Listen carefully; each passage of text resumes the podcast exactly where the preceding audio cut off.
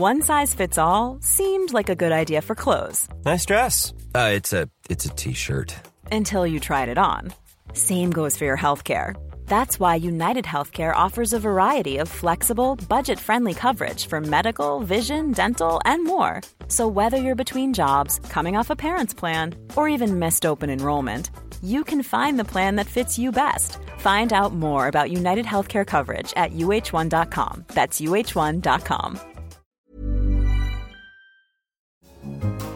Hello, I'm Simon Long, the finance editor and you're listening to Money Talks. This week, we have to stop our jobs from being stolen from us. We have to stop our companies from leaving. Donald Trump has again been railing against globalization. John O'Sullivan is here to tell us why we shouldn't be so down on trade. Right across the rich world, there's this kind of anxiety about the economic insecurity that trade seems to have wrought. Soumaya Keynes discusses different approaches to food aid for Syrian refugees. If you give them cash based measures, then the diversity of their diet increases. And finally, John Fasman talks about the business of mixed martial arts. They're trying to build a pan Asian sports property, but they're pursuing a policy of hyper localism when it comes to choosing fighters.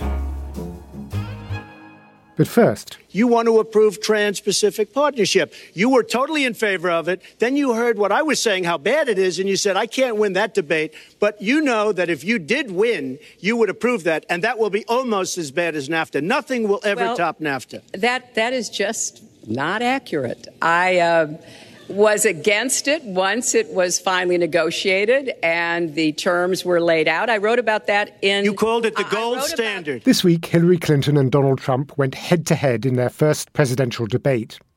The themes of trade, taxes, and job losses featured heavily. You look at what China is doing to our country in terms of making our product. They're devaluing their currency, and there's nobody in our government to fight them. John O'Sullivan, our economics editor, has written a special report this week on the rising antipathy provoked by globalization. He joins me now. John, you define globalization in three parts, really, as freedom of movement in goods, people, and capital. Let's start with goods and trade. Why is free trade under attack? I think it's largely a response to what you might call the China shock. So, China's very sudden and quick rise in its share of world manufactured exports and the impact that's had not just in America but also across Europe. So there's been some quite detailed studies in America, for instance, that links around about a fifth of the six million or so lost manufacturing jobs between 2001 and 2011 with competition from Chinese imports. A lot of the people that lost manufacturing jobs either became unemployed or just simply dropped out of the labour force altogether, often to, to sort of get disability benefits. So the sort of fabled flexible labour market that reabsorbs uh, workers quickly, it doesn't seem to have happened in the case of lost manufacturing jobs. It's in places where you've seen uh, lots of manufacturing job losses that you've seen the Rust Belt in America, some of the southern states, that you've seen some of the biggest support, for example, for Donald Trump. You mentioned Donald Trump, and uh, of course, a lot of eyes are on the election campaign this week. And in your report, you quote one anonymous observer as describing the choice between outright isolationism, should Trump wins, and if Hillary Clinton wins, a choice of managing to risk quite how far back one slides. Um, do you agree with that assessment? How gloomy should one be? It's hard to be very optimistic in the case of, of really any of them winning, but clearly uh, Mr. Trump has been has essentially come out with some very, very strong isolationist sort of policies, if you want to give them that sort of gloss, saying he's going to put up uh, slap big import tariffs on Mexican goods, big tariffs uh, for China's goods, which would pretty much amount, were he to actually carry that through, to to America just pretty much ducking out of the WTO. That's pretty dramatic stuff. His opponent, Hillary Clinton, has actually been relatively cool on the Trans Pacific Partnership, which is a trade deal that America has negotiated with uh, 11 other largely Pacific nations. She herself helped to negotiate the deal, but she has, on the campaign trail, sort of rather backed away from it. I don't think she's entirely kind of ditched it, but it's pretty close to that. So neither candidate has really said anything in favour of free trade, and neither candidate has anything to offer other than a kind of either hard protectionism or soft protectionism. It's not so radically different in Europe. You've got lots of protests now against TTIP, which is the trade deal that America is negotiating uh, with the European Union. You've got politicians quite big politicians t- turning turning away from it in, in Europe, even in Germany, which likes to style itself as the export world champion. So it's not fair to say that it's a particular American problem. It's right across the rich world. There's this kind of anxiety about the economic insecurity that trade seems to have wrought. Another point in common between Europe and America, I suppose, is another of your freedoms, that of the movement of people, with migration a big issue in Europe, big issue in Britain over Brexit. And of course, one of Donald Trump's signature policies is to build a wall to keep Mexicans out. This seems to respond to a fear that migration is hurting people's living standards. Is that economically justified? If you look at the, the studies of migration, either from the point of view of, of sending countries or those that receive them, it's not obvious that there are big economic negatives from it. These studies are never telling you one thing or the other. But what's surprising is how limited the impact has been if you take the literature on a whole. That actually, in, in many cases, wages are either unaffected or are, are or are it's the wages of, the, of a particular subset of the low skilled that are actually affected badly, and even then, not by huge magnitudes. So that's been one sort of surprise. In the European context, migrants from the rest of the EU generally have higher employment rates than the native population, so therefore they're contributing to the exchequer more than they are taking out. Which brings us to your third freedom that's the freedom of movement of capital. Capital controls used to be rather looked down upon by mainstream economists. Is, is that still so? Uh, not anymore, no. There's a, there's a bit of an irony, which is that the one aspect of globalization where there is the greatest agreement that there needs to be curbs on it, which is short term capital flows, is the one thing there isn't people writing placards against. So the popular anger is against trade and migration, where the, the net benefits seem to be fairly clear in favour of it. Um, the downside of, of, of, of, mobility, if you like, is is short term capital flows, which can lead to local credit booms and busts, which can be very, very damaging. And this is something that's been acknowledged even now by the IMF, which in t- 2012 basically said that capital controls are in some circumstances, uh, merited where uh, authorities can't find an alternative to, to stemming these kind of dangerous flows. You've described some, some bright spots, if you like, from the point of view of the, the globalizers, but your report does have a chapter called Saving Globalization, implying that the project is under some sort of life threatening danger. Uh, do you expect readers to come away from it optimistic or pessimistic about the future of globalization? I think it's hard to be very optimistic given where we are in the politics of America, which is the most important economy in, in the world. Um, so when you've got that, what's happening in America in terms of the very cool to outright hostile view of free trade, it's very hard to be super optimistic about the, the world in general. The main free trade agreements that are on the table involve America, either with um, Pacific nations or with Europe, and they look to be now pretty much dead. So it's hard to be super optimistic about the prospect for future opening up. What I would say, though, is that although we've seen an increase in tariff barriers over the last four or five years, a lot of it related actually to concerns about China dumping on the world market. I think we should be absolutely clear. This is nothing like a return to the, the 1930s in terms of protectionism. This is really a reversal of a very strong trend to opening up on trade. So I don't think we need be necessarily worried absent a Trump presidency. We're not quite sure what that would mean. But it's hard to be very, very optimistic eh, on the next four to five years about sort of further opening up of the global economy. John O'Sullivan, economics editor, thank you very much. So, what is the future of globalization? Will the protectionists win out or will openness prevail? Let us know what you think on Twitter at Economist Radio, or you can always send us an email to radio at economist.com. We move on now to aid for Syrian refugees. The crisis deepened this week after bombing campaigns continued to ravage Aleppo following the collapse of the ceasefire. 4.4 million refugees have already fled to the neighbouring countries of Jordan, Turkey, and Lebanon. The majority live outside refugee camps, and that puts a strain on agencies aiming to deliver food aid. Soumaya Keynes, our economics correspondent, was recently in the Middle East reporting on this topic. Uh, I suppose we're all familiar with the harrowing pictures on television of refugees lining up with their bowls to receive handouts of food aid. Is that really still how it works? The short answer is no. So, back in the mid 2000s, all of the aid given out by the World Food Programme, which is the world's biggest distributor of food aid, uh, was in food in kind. So, you know, sacks of flour or rice or lentils. Whereas now, around a quarter of its aid is in the form of cash based help.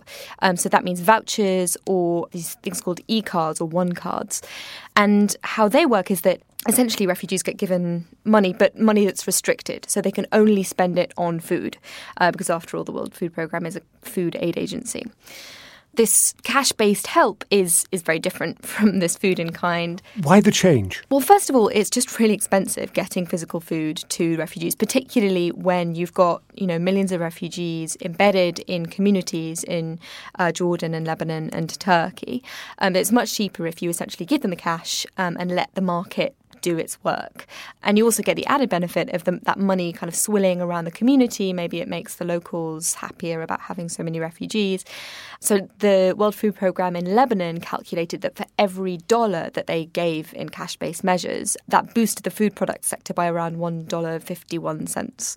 Um, so you're, you're getting these kind of positive benefits. Whereas if you give people food, then the kind of money trail ends there. You say make, letting the market do its work, but isn't this also distorting the local market because it's flooding it with cash? Must presumably push prices up. The biggest distortion comes from the fact that the money is restricted, so that the refugees can only use the money to buy food in certain approved supermarkets um, and only certain kinds of food. So I went and met some some refugee families who were getting this aid, and and one woman I talked to said that she she didn't want to bring her children to the supermarket because uh, they always tried to put biscuits and sweet things into this to the trolley, but she's not allowed to use the money to spend on those things. The distortion there is because the refugees can only spend the money in certain shops, and the World Food Programme only has contracts with certain number of shops that essentially gives those shops a guaranteed market, right? So the thing you worry about is those shops pushing up prices.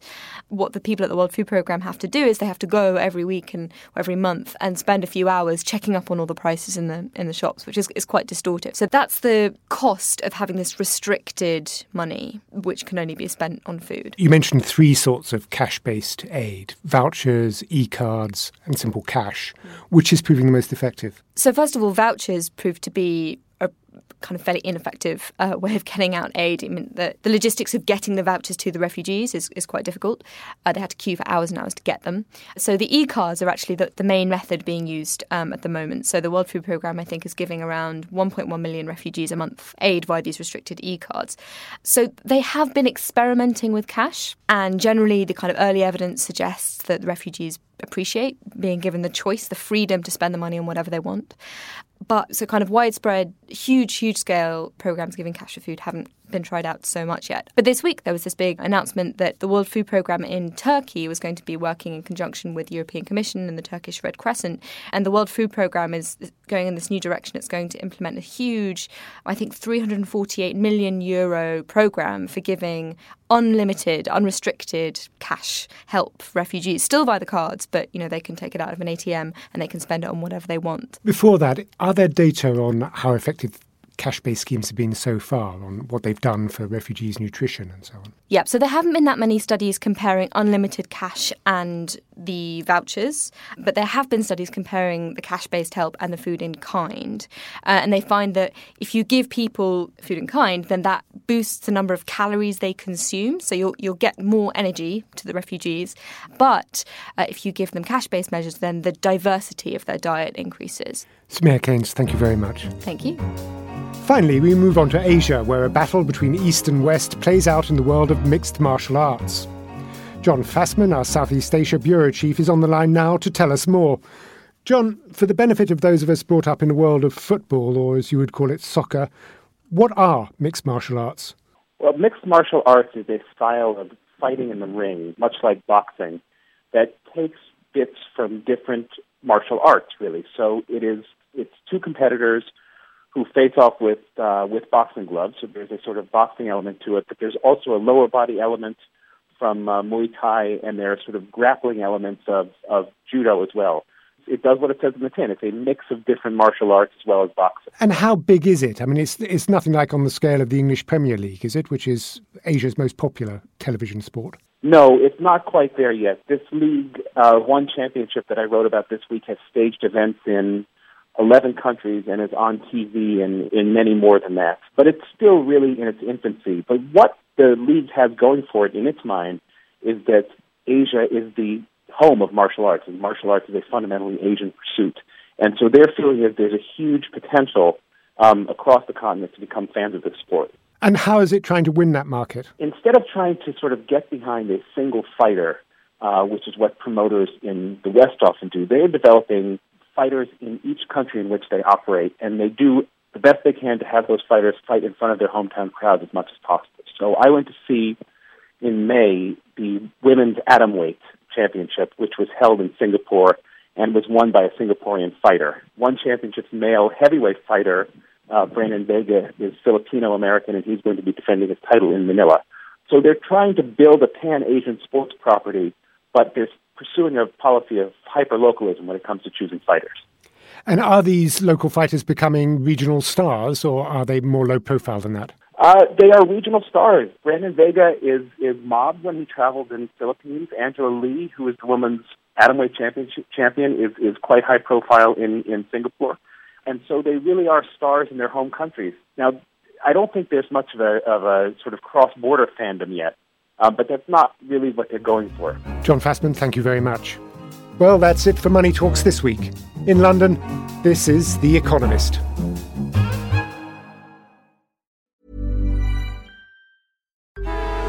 Traffic jams, tailgating, pileups.